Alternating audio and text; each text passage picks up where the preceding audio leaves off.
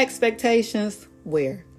Have you ever had a breathe again moment where you thought to yourself, you thought about the expectations that you have from things that you sacrifice for? For example, you had children.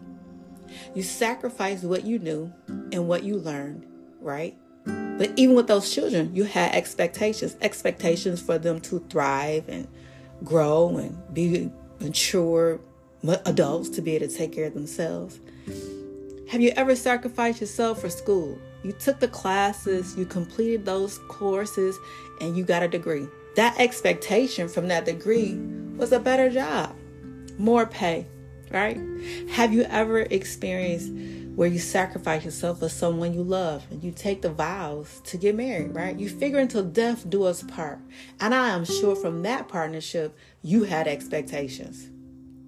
However, though we think we have plans and expectations of those plans, sometimes life just doesn't go as one plans. But God's word tells us this: the mind of man plans his way, but the Lord directs his step, his steps. Proverbs sixteen nine.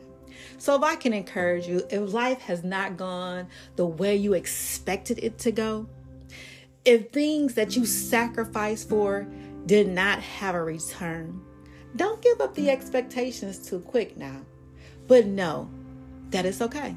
So today, let me remind you that you had plans. We all have plans. We all have and have expectations, and we should. But it's God's plans for our lives that will ultimately prevail. Thank you for tuning in to Breathe Again Life Coaching.